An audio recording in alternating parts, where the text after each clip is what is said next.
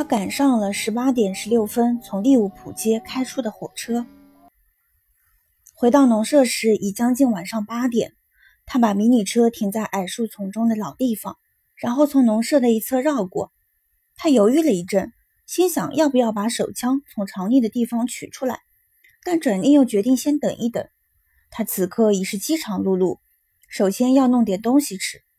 早晨出发前，他曾经仔细地锁上后门。还在窗台上贴了一道胶带纸。如果还有更多的神秘来客，他希望能有个心理准备。看到那条胶带纸完好无损，他从肩包里取出钥匙，弯腰把它插进锁孔。他从没想过危险会潜伏在农舍外。猝不及防之间，他遭到了突袭。在毯子即将蒙到头上的瞬间，他有了一丝不祥的预感，可是已经来不及了。一根绳子套上了他的脖子，那张热得令人窒息的毯子紧贴着他的口鼻。他张大嘴巴呼吸，舌头尝到了干燥、气味难闻的纤维。他感到胸前一阵疼痛，随后便失去了知觉。被松开的那一刻，简直是奇迹与恐怖的交织的瞬间。那条毯子被扯开了，他从头至尾都没有看到袭击者。一瞬间的清新的空气让他清醒了。但未及在一片绿色中看清炫目的天空，就感到自己在坠落，惊恐无助地坠入冰冷的黑暗之中。这坠落像一场乱糟糟的噩梦，许多儿时的恐惧全都不可思议地浮现在眼前。接着，他的身体掉进了水里，冰冷无形的手把他拖进恐怖的漩涡。身体坠入水中的时候，他本能地闭上了嘴巴。在仿佛永恒的寒冷和黑暗中，他挣扎着浮向水面，甩了甩头，抬起刺痛的双眼向上看去。上方是不断延伸的黑洞，黑洞顶端就像挂着一轮蓝色的月亮。就在这时，头顶的井盖像照相机的快门一样关闭了，那轮月亮变成了半月，然后变成新月，最后几乎一片漆黑，只剩下从八条缝隙中透出的光。他拼命地踩水，同时试探着井底，可是触碰不到。他手脚并用的疯狂划水，告诫自己不要惊慌失措。他用手沿着井壁摸索，试图找一个可以落脚的地方，没有。光溜溜、湿漉漉的圆筒形砖砌井壁，在他的头顶上方形成一个环形的墓穴。他凝神向上看去，觉得井壁就像一条大蛇的腹部。在不断的扭动、延伸、摇晃、旋转着。接着，他感到一阵愤怒的求生感。他不会让自己就这样淹死的，不会一个人怀着恐惧死在这个可怕的地方。这口井很深，但是很小，直径不会超过三英尺。如果他能保持头脑清醒，只要花上点时间，他就可以用腿和肩膀抵住井壁上的砖头，慢慢往上挪动。他掉下去的时候。居然没有被井壁擦伤或者撞晕，因为掉得干脆利落。他奇迹般的没有受伤，他还活着，还能够思考。他总能绝处逢生，他会活下来的。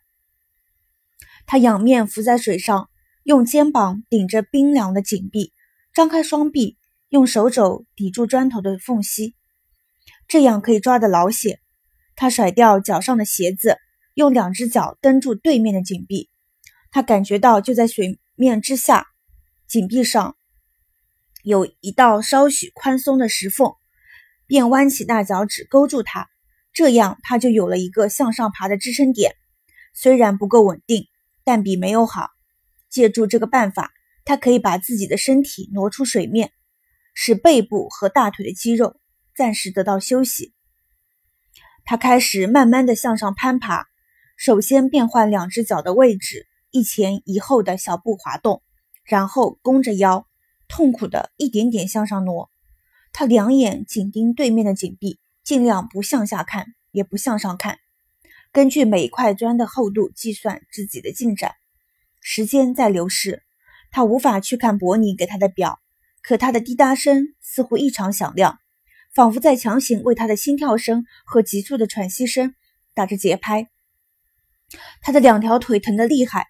背上冒出暖暖的，几乎有点让他安心的液体，把衬衣紧紧粘在了后背上。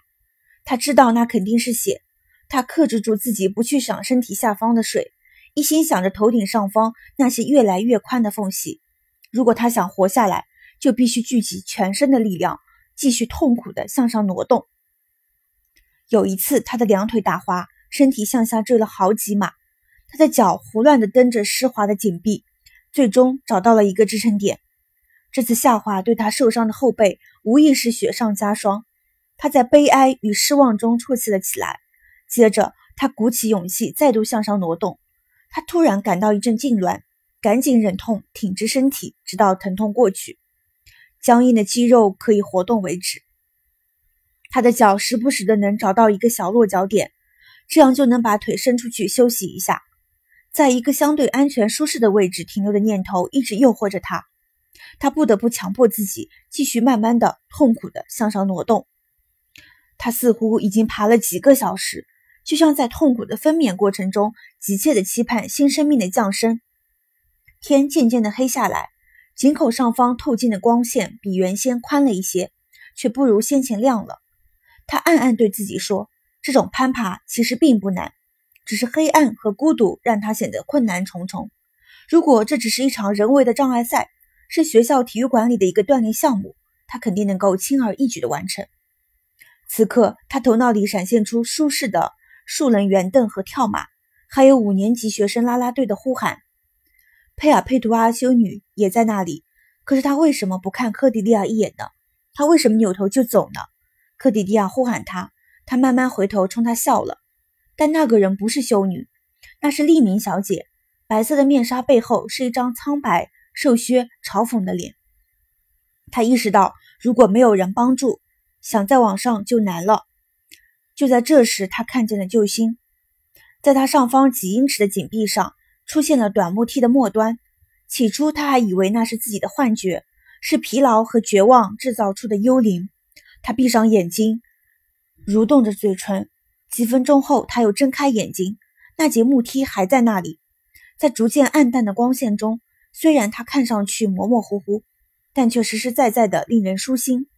他有气无力地伸出手，明知道自己够不着，却还是这样做了。他可以救他的命，但他也知道自己已经没力气去抓他了。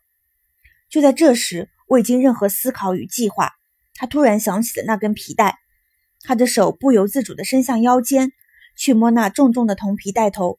他解开皮带扣，把那根长长的像蛇一样的皮带从身上抽出来，小心翼翼地把皮带扣扔下那个梯档。前三次，金属皮带扣撞上了梯档，发出清脆的当啷声，但没有从梯子另一头穿过。第四次，他终于把它从梯带上方扔了过去。他轻轻地把皮带向上推，皮带扣慢慢向下。他终于伸手抓住了它。他把皮带头与另一端固定，形成了一个牢固的皮圈。接着，他轻轻拉了拉，然后渐渐加大力度。直到他身体的所有分量几乎都转移到皮带上，他感到一阵无法形容的轻松，斜靠在井壁上，积蓄力量，准备向胜利发起最后一轮冲击。就在这时候，意想不到的事情发生了，那个梯档因接缝处朽烂，咔嚓一声脱落下来，翻滚着掉进黑暗之中，还险些砸到他的头。落水声从井底沿着井壁传上来，不过花了几秒。可是却像过了好几分钟。他解开皮带扣，开始再度尝试。上面一栏梯档比刚才的还要高出一英尺，可想而知，要把皮带扣从上面扔过去会有多困难。眼下，即使做这样一次小小的努力，也会使他精疲力尽。他叮嘱自己慢慢来，别着急。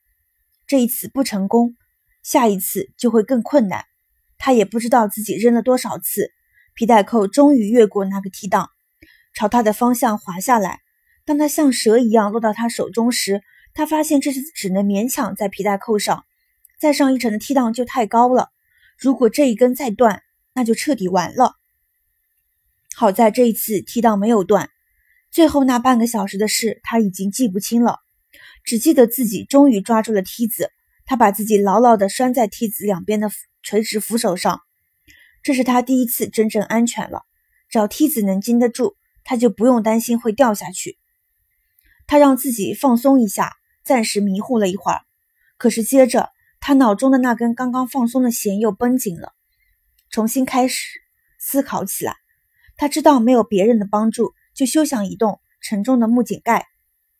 他伸出双手去推，井盖纹丝不动。由于井盖呈穹隆状，他也无法用肩去顶，他只能依靠外来的帮助，而这要等到天亮才行。